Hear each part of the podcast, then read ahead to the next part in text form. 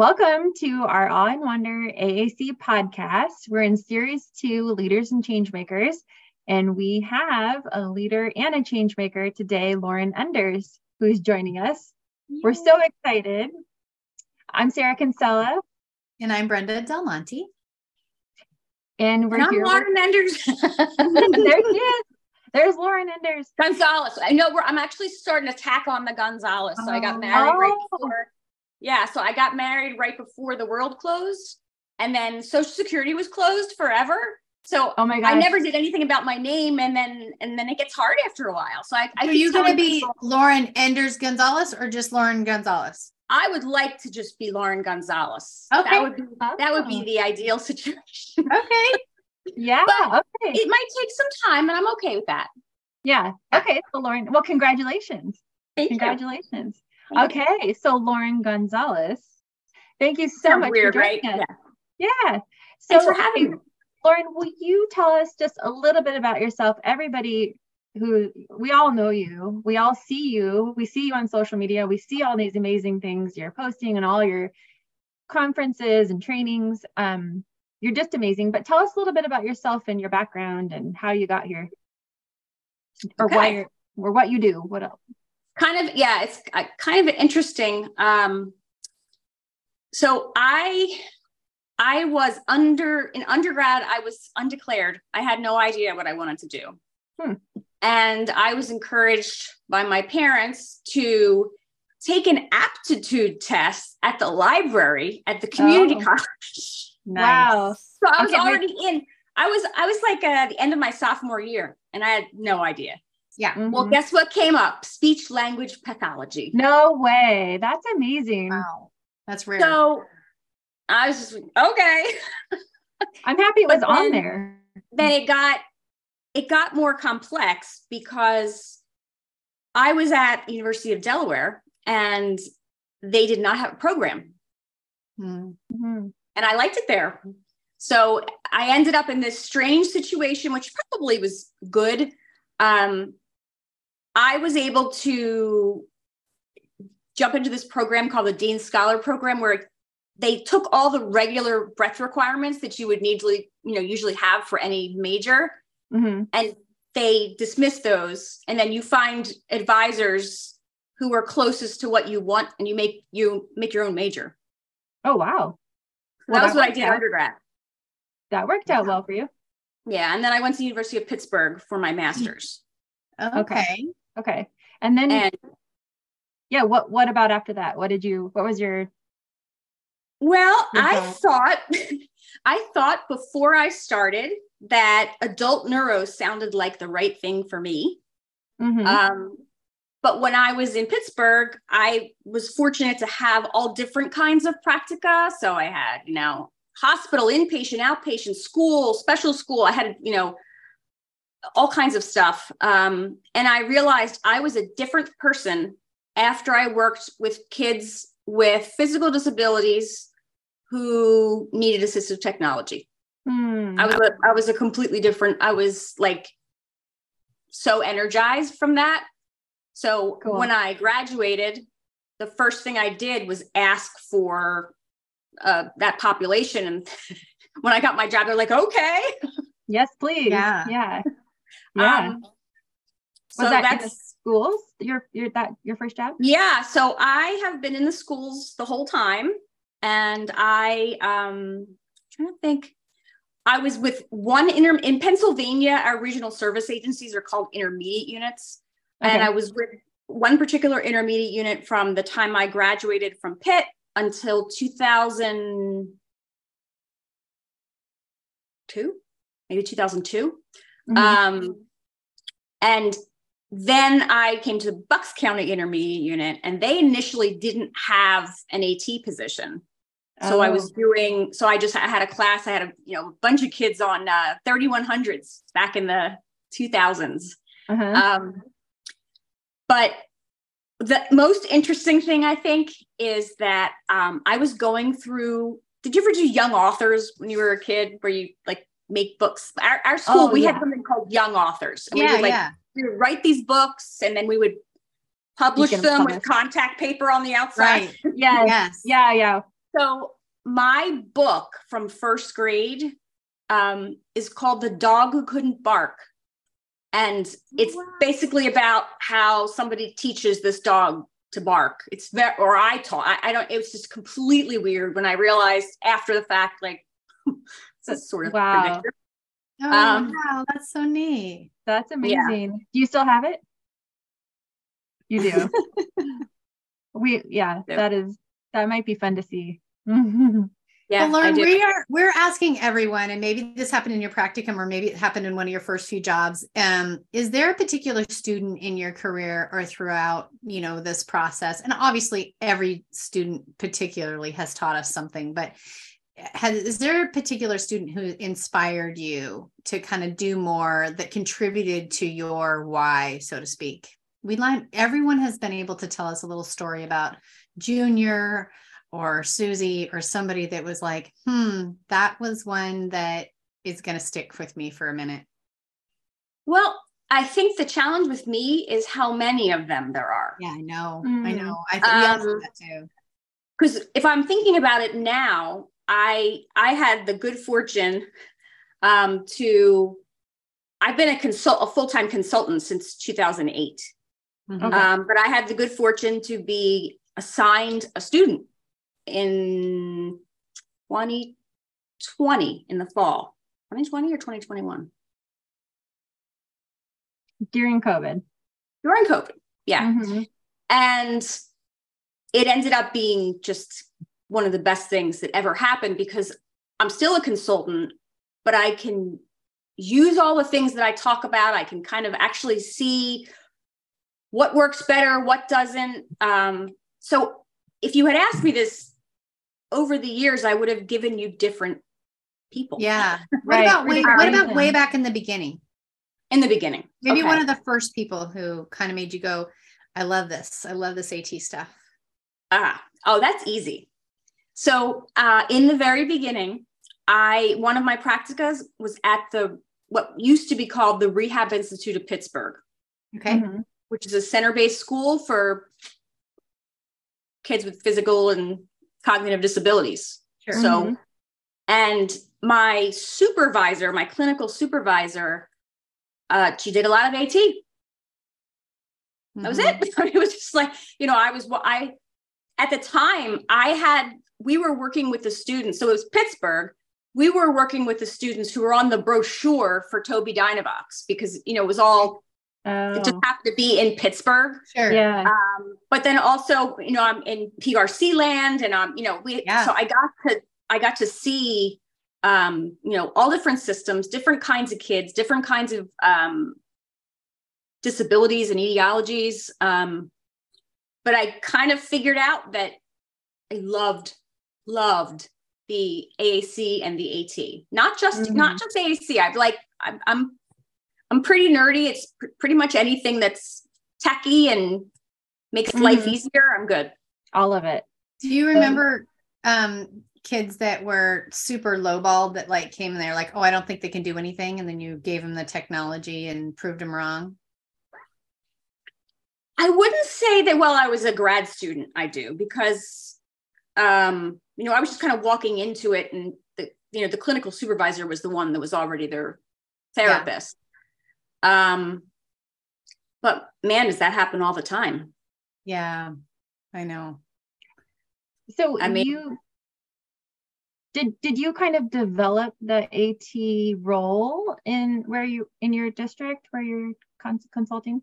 That's a good question. Yeah. So when I was in Delaware County Intermediate, my previous intermediate unit experience from 1995 to 2002, um, always was interested in AT. I was always learning it and using it. And I mean, I was just, that was clearly part of me.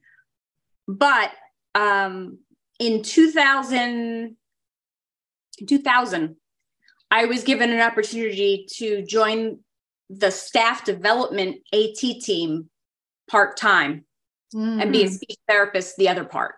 okay. Nice, So. I got an AT mentor, Susan Gill, who was she was amazing. Um, and I got to shadow her for two years. Oh wow. Wow. neat. So that was an established practice they had is you're new to this, you got a, a mentor. Or- how many. I mean, I, I don't know if that was always the way that it worked. Um, I, I don't know. I don't. I don't know. Yeah. I love that because we've been talking a lot, both in on the podcast and outside of the podcast, the difference between training staff and actually providing mentorship, right? Like how to edit a button and then actually how to do everything else in the whole career, right? It's So- very different. They are. So, what did the mentorship um, look like for you? What did that service delivery model look like? I literally just I followed her around, Yeah. and I, you know, eventually took over things, and it was coaching. Yeah. which we know Mhm. works. So, Yes. um, and she's, you know, she's incredibly bright and, you know, very, very um, capable in terms of all all of the AT. Uh, Mhm. so I had, um, and interestingly, the the person who's on my team now in Bucks County, Bill Ziegler, he was very close friends with Susan because they had the same jobs in different counties. So I actually met Bill when I was 25 because he would come up to Delaware County IU. So Mhm. I it, I kind of have been in this this AT yeah. cocoon for my Mhm. whole career.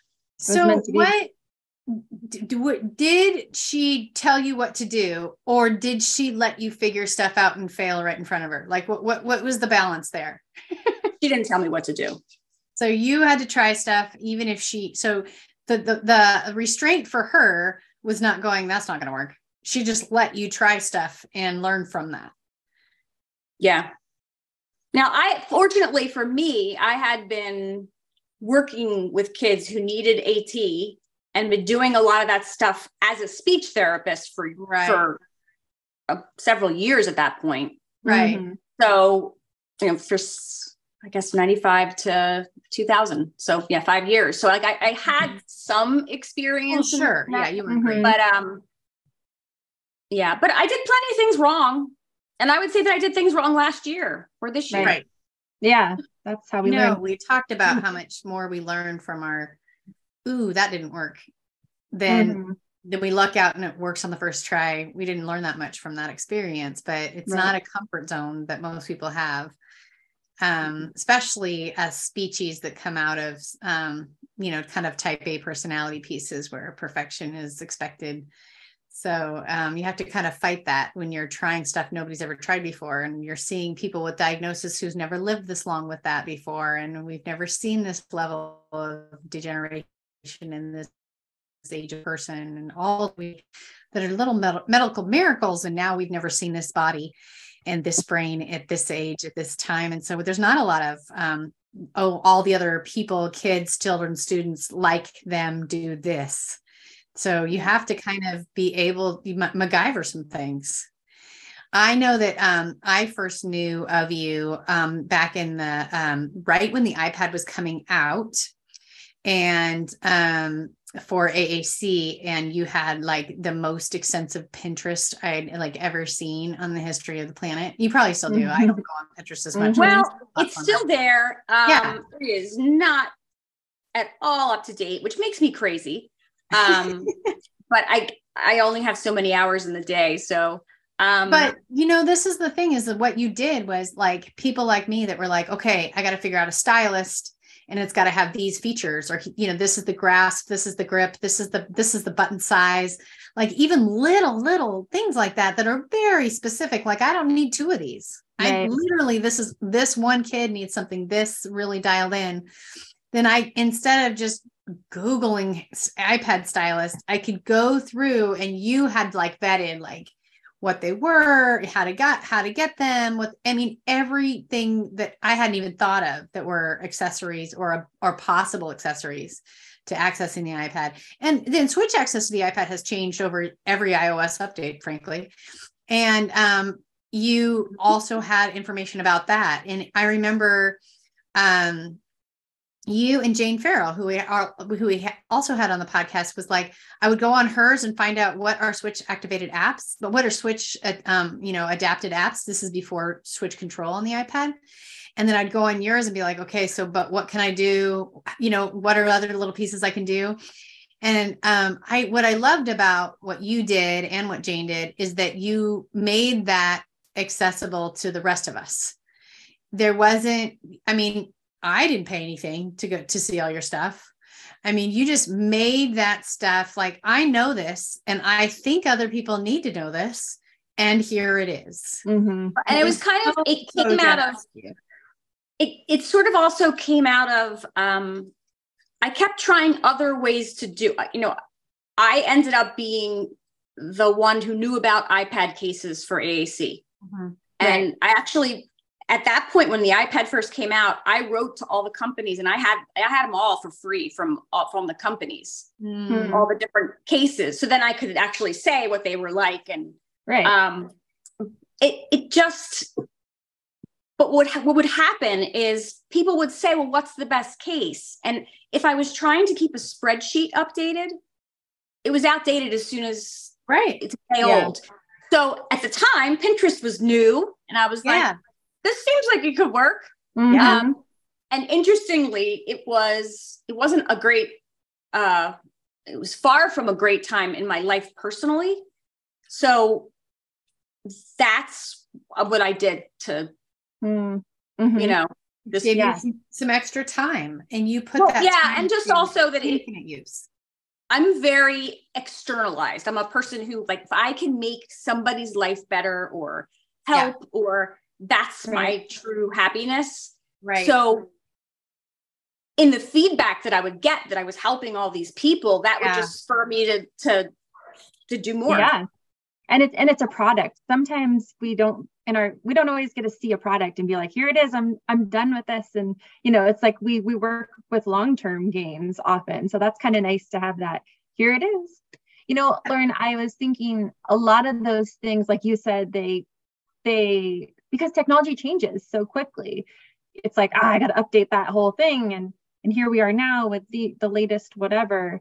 But the things that you don't always put on Pinterest, right? That we can't just easily post and share with people are some of these like guiding principles around technology and working with students and um, the things that that are harder to kind of wrap up in in a picture or a word but I know that since you know you've started and like you said you've spent your whole career in the schools and there must be so much that has is the same and is consistent from the day you started working to now um, that what are some of those guiding principles that you know regardless kind of, of haven't changed. Regardless of the advancement in technology these things are still true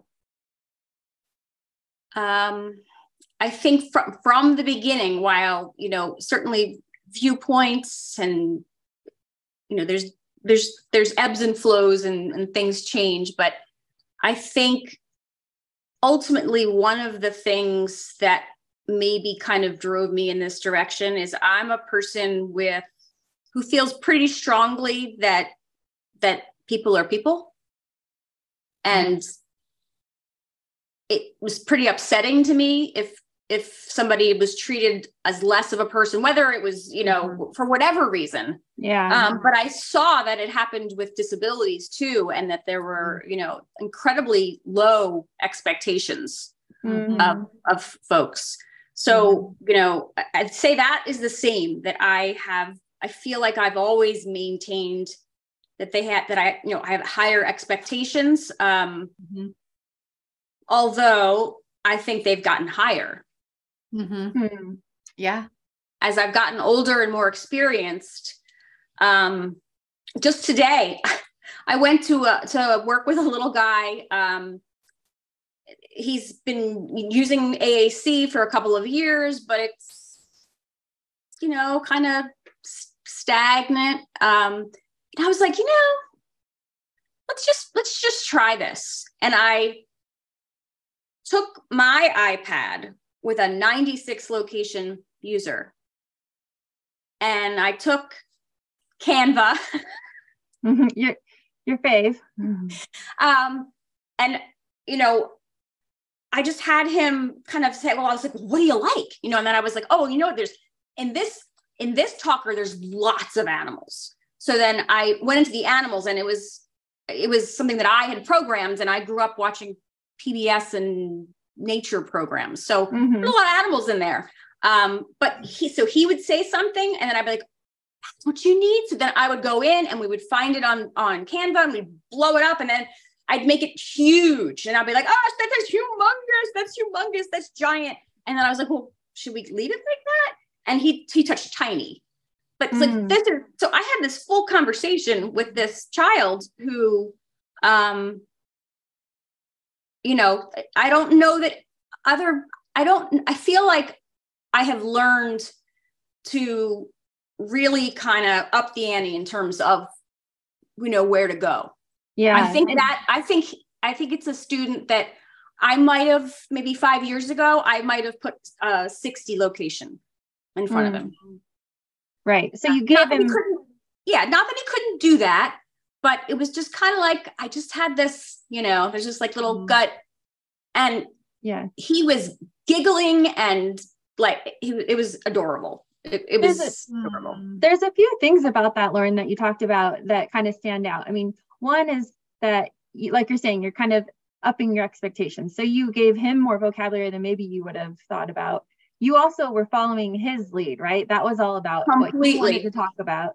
And I know that activity that you're talking about, sort of, because I went to one of your classes at, I think ATIA, and Mhm. and you did that, and you blow up the animal, and it's like, what can they, the animal, be holding? And that's when I fell in love with Canva. The Canva, watching you talk about that was whatever, fun. yeah, whatever the whatever he said.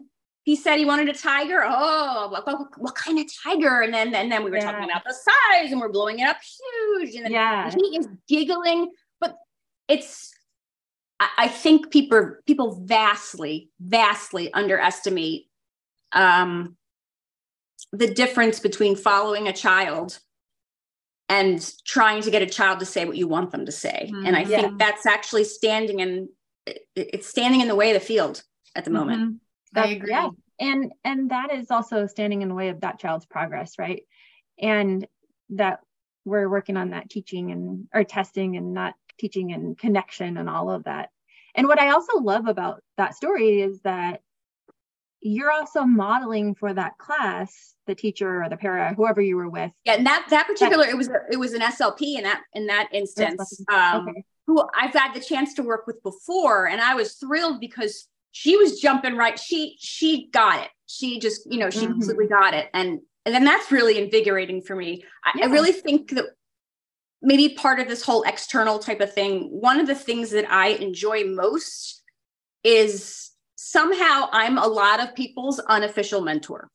mm-hmm. Mm. Um, Yeah. and and like in diff- different countries because people find me on on Yeah. Wow, find me on Facebook. Um, so that's something I really, really enjoy. Isn't that Um, amazing? Yeah. Well, and and I love that you know you're doing this with the student, and you started the whole thing saying, "What do you? Let's try this." Right? You're modeling like it's okay. You didn't come in there saying, "I know that we're going to do this activity. It's going to work," but you're letting that person, that SLP, I didn't think I was going to do that. right, right. I had my iPad out because I said to him, I was like, I have my talker with me. Is it, is it okay if I use my talker too? And he's like, so cute. Um, so I really wasn't intending to do that. But as I watched how accurate he was and how quick he was, I was thinking, wait a minute.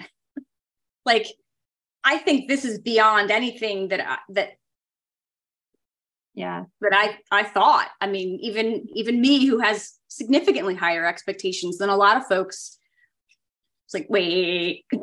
Um, so it was pretty exciting. You know, this comes to mind though, something that we've talked about privately, Lauren, and that is that um, in some ways we kind of hope that impl- AAC implementation is in its infancy and that we actually don't have all the guiding practices because the best practices, I guess, established yet because we continue to find things that we're like, oh, yeah, the way we were doing it is getting data points, but it's not authentic communication. Like we're we're re-looking at the what at some of what we may have thought initially was best practice and realizing it's not. Hand over hand's a really good example of that. people that can people ha- that have thought all along that hand over hand was a really good practice, and and we're coming we're we're coming back around to the research from 25 years ago, right? That's a, that that's never proven that that was what we should do. But what do you think about um, where we're at in the field and what do we do you think that we have a handle on best practices for AAC implementation? I think those of us that are in it up to our necks, I think we do.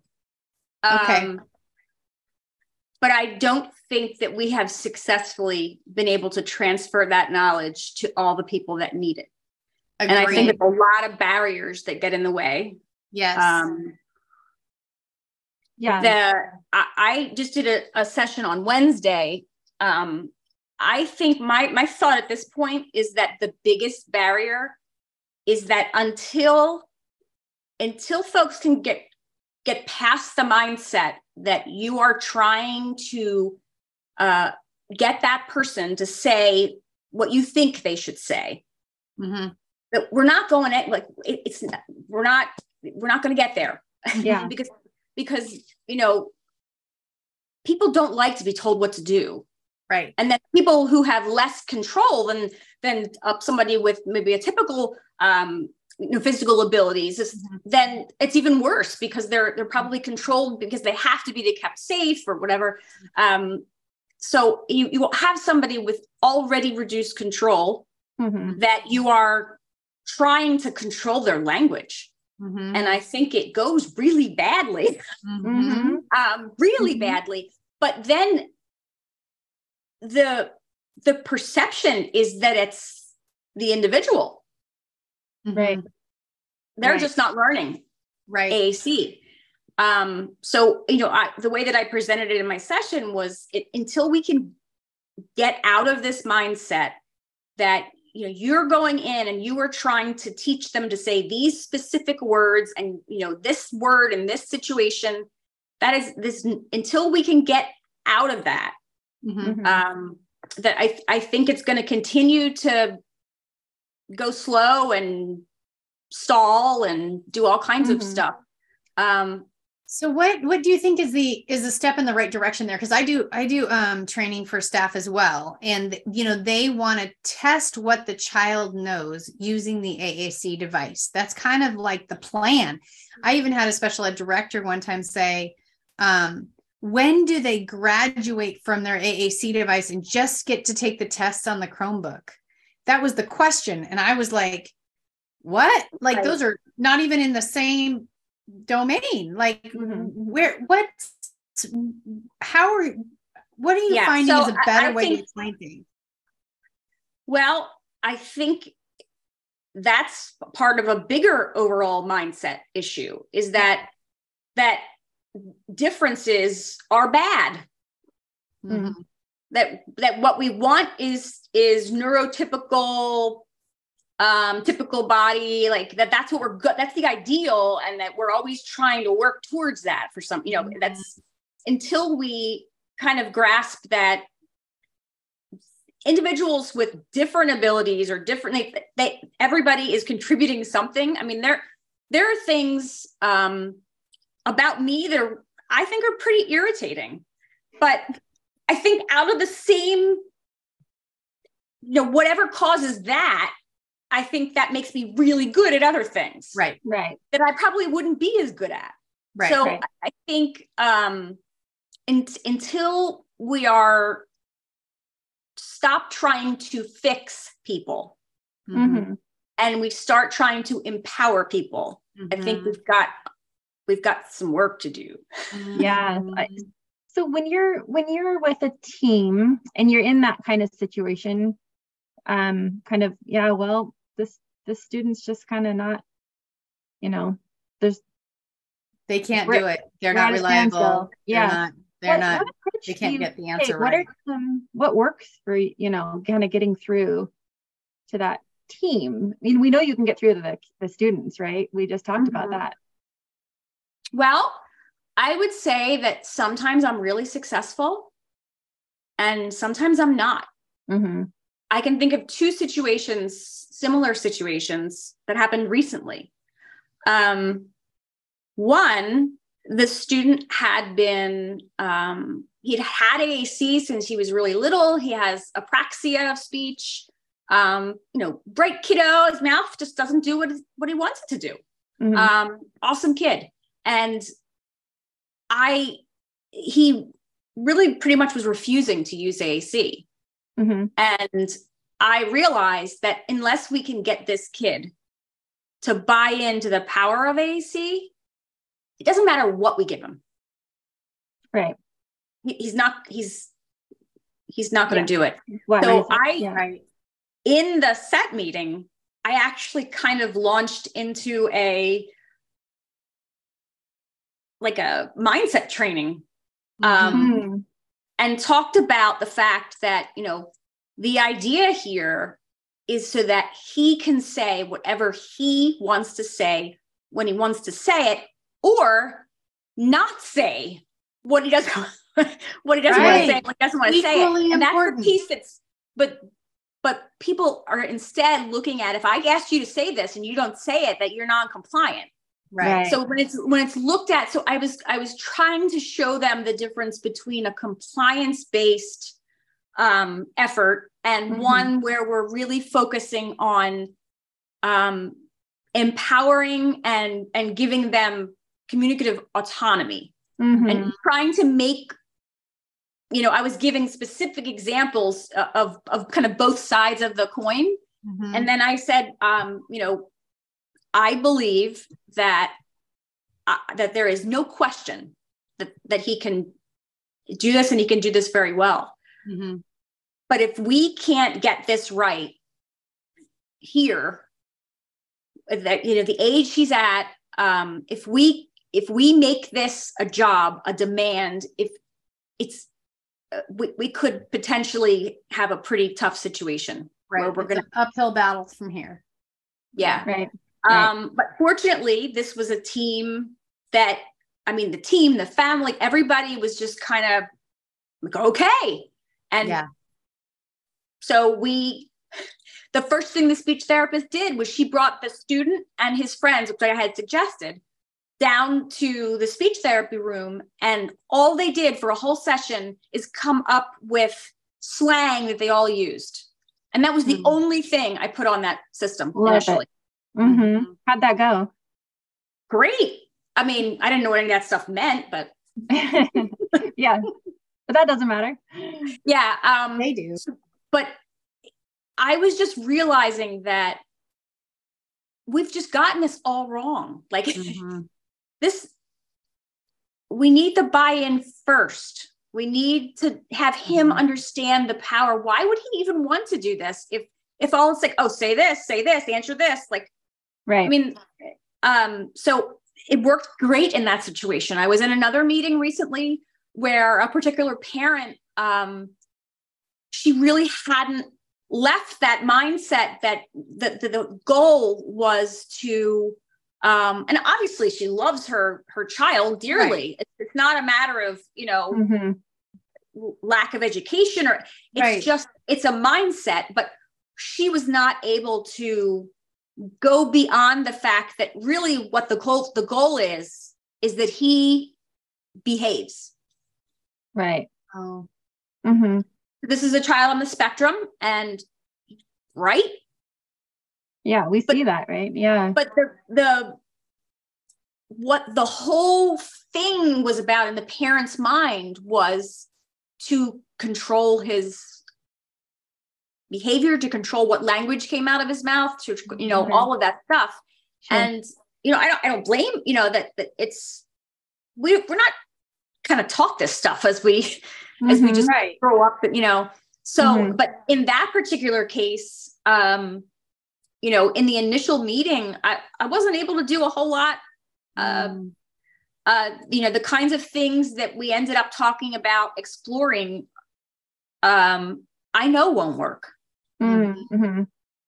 Yeah. So yeah. what did you do? What Well, they were just talking about they you know, they were talking about solutions that can work and I, I won't go into specifics, but they were what the the team was deciding was that it was um you know solutions that will work in specific environments sure um mm-hmm. and i was very quick to say that i was concerned about that because mm-hmm.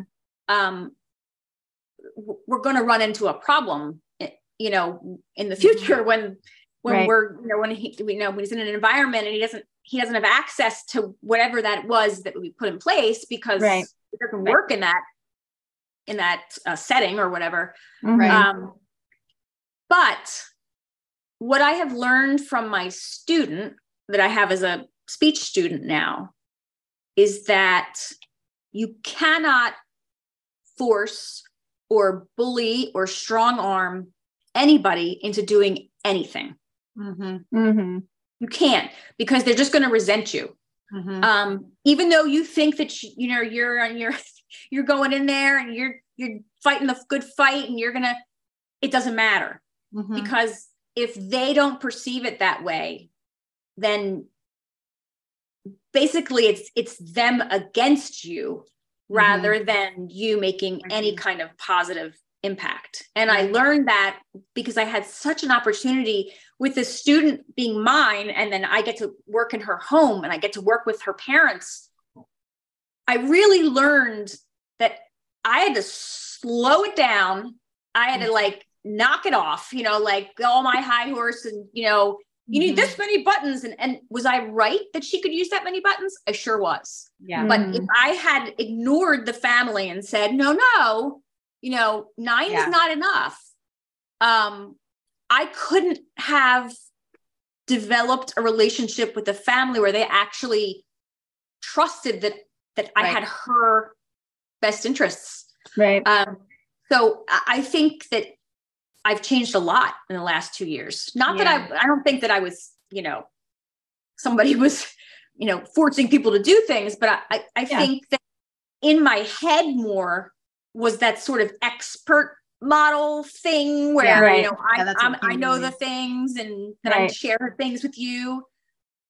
Um, but I think that we need to have a lot of grace in in the way we do this, um, and a lot of patience, and you know maybe give them far fewer buttons than we think they're capable of if that's what it's going to take to show the family that you're you're in it with them.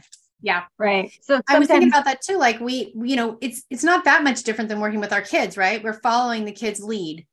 So then the parents this is where the parents are at. So we follow that lead even though we know even though we know the kid can talk about more than elmo he wants to talk about elmo we're following that lead for right now. Even though that we know the kid can do 84 buttons and the parents want to start with nine we're following that lead too. Why? Because we're building trust because we don't get any we don't get past this and it becomes the hill you die on. And yeah. it's not worth it. It's not worth it. So it's you got to figure out what's worth the battle and what is what is actually going to be detrimental to long-term growth and then you go we're following the lead of the team because then the team has ownership of what happens next. The team has investment. And later the team realizes you were right. But they're not going to know that now. They're not. They just can't know what they don't know. And so following their lead is something that's a really hard because we were often taught from the expert model. So that's the model we know so mm-hmm. now it's like we are expected to teach in a model that maybe we haven't experienced as a student before no, I feel like I, it shouldn't have taken me till I was 51 to figure this out. you me both. but it's true that, and we learn from, we're learning from everything, right? And yeah, and that's sometimes we're the barrier in in this staying creative and moving forward. But we talked about this. Some, sometimes the SLP is the barrier. yeah, we're learning from it. I think yeah, it, any, it could be anybody. Yeah, core vocabulary, right? Oh. We're like we know we need core vocabulary, and that's become everything and it's like wait we got to remember oh wait there's also a student here there's also xyz that makes this situation right i think as long as we're we're mindful of these things and thinking staying creative. Right. I, yeah, I think part of it also is the evolution of the way we learn. So when we learned about core vocabulary, I mean, it was this, you know, I learned from Gail, like she's amazing. And mm-hmm. I I wholeheartedly believe that she's she's right, that we do need those words. It's very um, important. But when we learned about it though, it was sort of a black or white. Yeah. Right. Right. Like exactly. this is what you do. Um, we didn't really have much of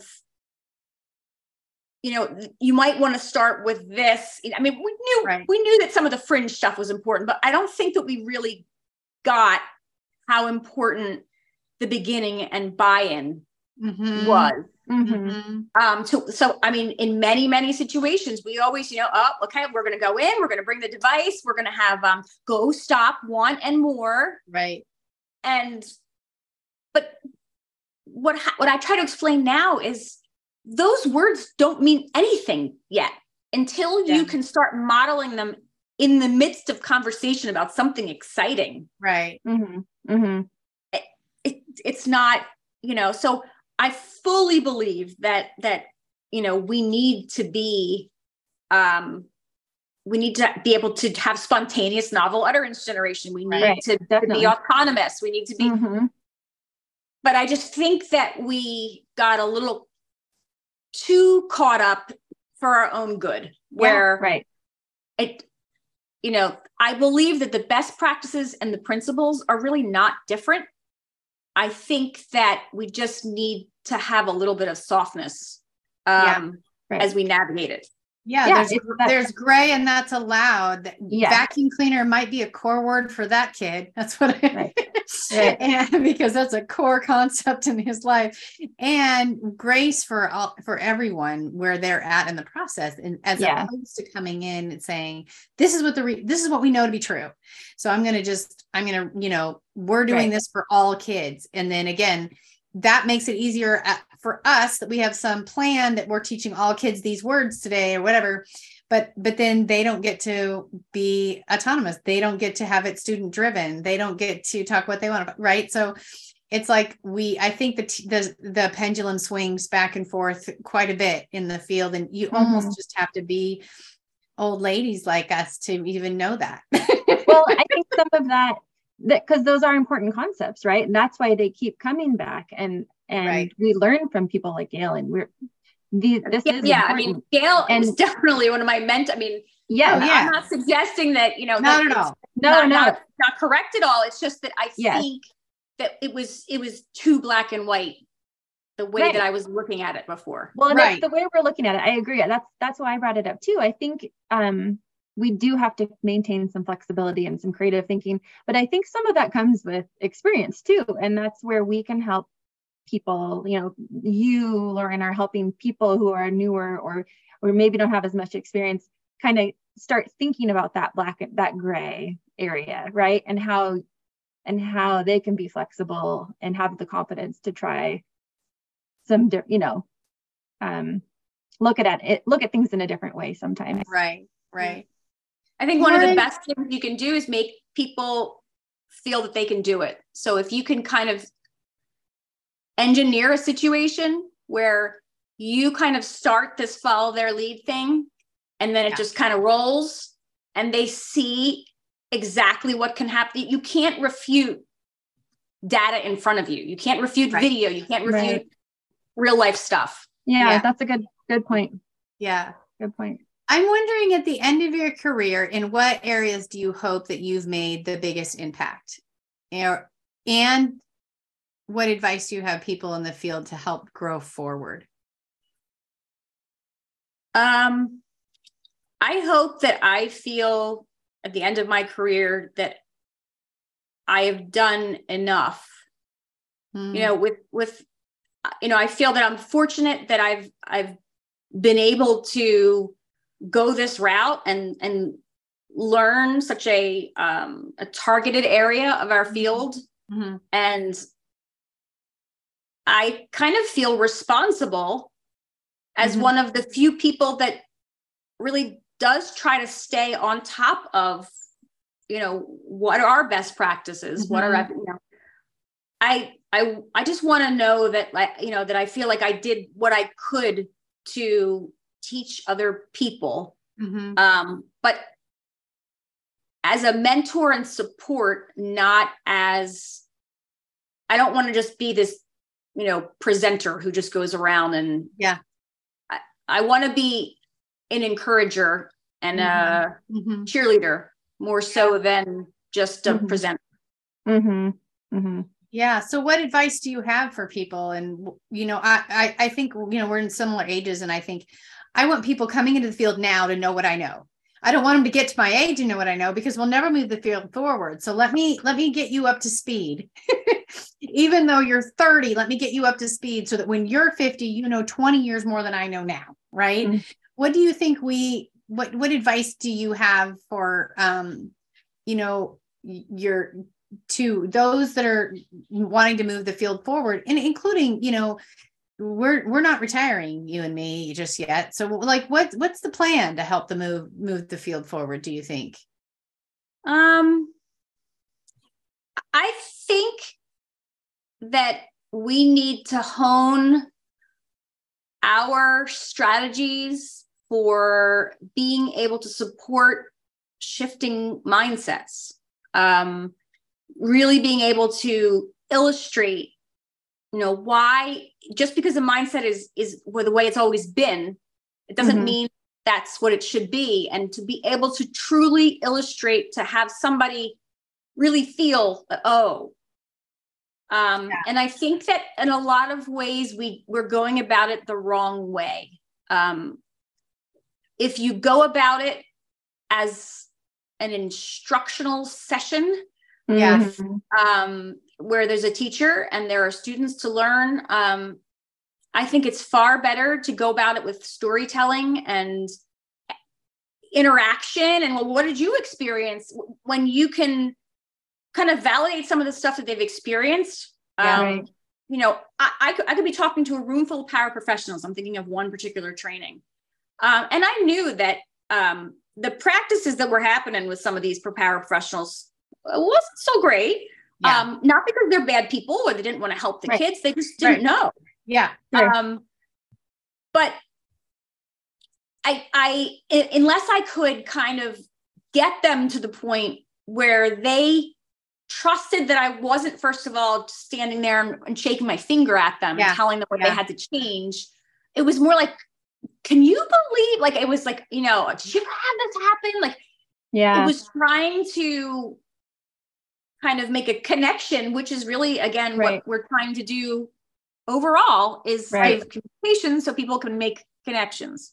Right. You know, I was just talking to um, someone who was my mentor, Barb Lark, we also interviewed on our podcast, and she was just telling me that she's had some really good connections with some people, SLPs, and and she said it's more of a thought partner. I'm I'm just a thought partner to kind of talk about things with, and I love that term for something uh, for, talking about what we what we do mm-hmm. that's kind of what you described it's can you believe yeah. but and, i will know. say this this viewpoint is pretty new for for me mm-hmm. um i i really think that i was subscribing to that sort of expert model for mm-hmm. a long time mm-hmm. because that was what i was encouraged to do like yeah you know it wasn't that i you know that i thought that i was spectacular. It was just that was what it seemed like I was right. supposed to be doing.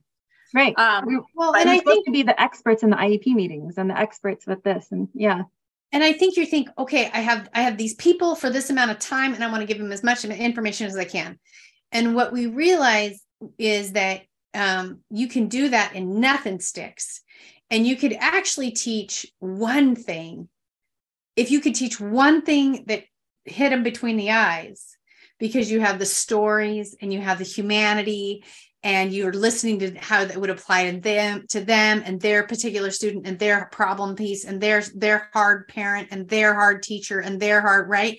Once you've talked it all out if they leave with one strategy that they can apply to all kids it's better than leaving with 50 ideals that they they don't have a grasp on. And that's hard because we want to be we want you to know it all as the instructor but it's not landing. That's not the way in the sit and get isn't how it goes, right? So it's like you get in there and you're like, I'm going to change my agenda and teach you less, but teach you better because we're going to make this personal. And mm-hmm. as soon as it's personal, as soon as you identify this is what's hard for me, then you're ready to learn it. And that's what I want to teach you today. Whatever you identify as hard, which means even that's again, we're applying what we were saying about kids. We go in, we have our agenda, but be flexible because if that's not your student's agenda, they're not ready, they don't want to learn it. You walk into a class or, or um, uh, in service or whatever you're doing, it's like you have a plan, and then it's like, but we can go whatever direction you guys need to go because if you take me in a direction, you're driving the boat, which means you're ready to learn it, which means you're leaving with a way something that you're what you're ready to implement not what i want you to implement. Right? Yeah i think i had it in my mind that like even if you look at that you know the boot camp poster which is beautiful and it's and we all love it. information on it. There's way too much information on it. And mm-hmm. in my head was i've only got so much space to say all the best practices that i have to share. Right. But love, why way. did i have to do it in one you know in one document? Not that it's it's bad or anything like that. I mean, it's only two years old, but but even my thinking there has has shifted. You know, mm. I. I think that all the best practices in the world are not going to help until your mindset is going to allow you to support all those best practices. Mm-hmm. Right. Right. Right. And I think it's in smaller chunks than we realize that it needs to be displayed, that it needs to be implemented, that it needs to be talked about, that it needs to be practiced. It's kind of one at a time. Mm-hmm. Well, Lauren, we appreciate you talking through all of this with us because, I mean, even just during the conversation, I've learned a lot and thought about things a little bit differently. Um, and I, I know that you're going to have that impact of yeah. that mentorship, mentorship impact that you want and also selfishly, I'm glad you also have that presentation piece and your Pinterest and everything and getting all your information on um, social media, all that you do, you just must be really busy because there's always something. Um, but know yeah, that a little too busy, but helpful. The things that drive me, uh, you know, I like I mentioned, some of the things that are annoying about me are things maybe that I'm particularly, you know, like also feed into what I'm good at. Right. Um, you know, I'm super techie and I like so the fact that I love Canva and then I've developed skills with Canva, but then wait, wait, I could use that for therapy. And right. look, so like I'm trying, um, I'm trying to use my strengths because I mean I've got plenty of weaknesses. I mean, I can't add. Don't we all? But you know, I think your excitement for things yeah drives our excitement, right? Yeah. I got excited about Canva. I get excited about things that you're excited about. And we appreciate right. that about you, among other things. But thank so you. thank you yeah. for sharing your excitement for AT and AAC and just the kids we work with. And I always look forward to your next handout because there it's always it's always spot on and it's always um, print worthy, um, literally print like put it on your wall, not on not on your um, you know Facebook wall, like actually on your physical wall in your classroom, kind of stuff. So um, mm-hmm. I, I don't think anybody's. They've come a long way though. I mean, remember the the original boot camp, the don't do this and yeah. do this. I mean, that was that was rough. You know, what, perspe- you know, from a graphic perspective, but but I did understand that it it needed to be quick. Yeah. The concept was yeah, is there and we got it. Yeah. Thank you. Yeah. Well, we so really appreciate you. you. We know you're going to continue to lead and change, and we we're we are here to um to continue to follow. Um, but um, thank you so much for your time today. Thanks for sharing your expertise. Thanks for all everything that you give to the field and so freely and graciously. My pleasure. I'll keep doing it. Thanks for coming on our podcast today. Of course. Thanks for having me.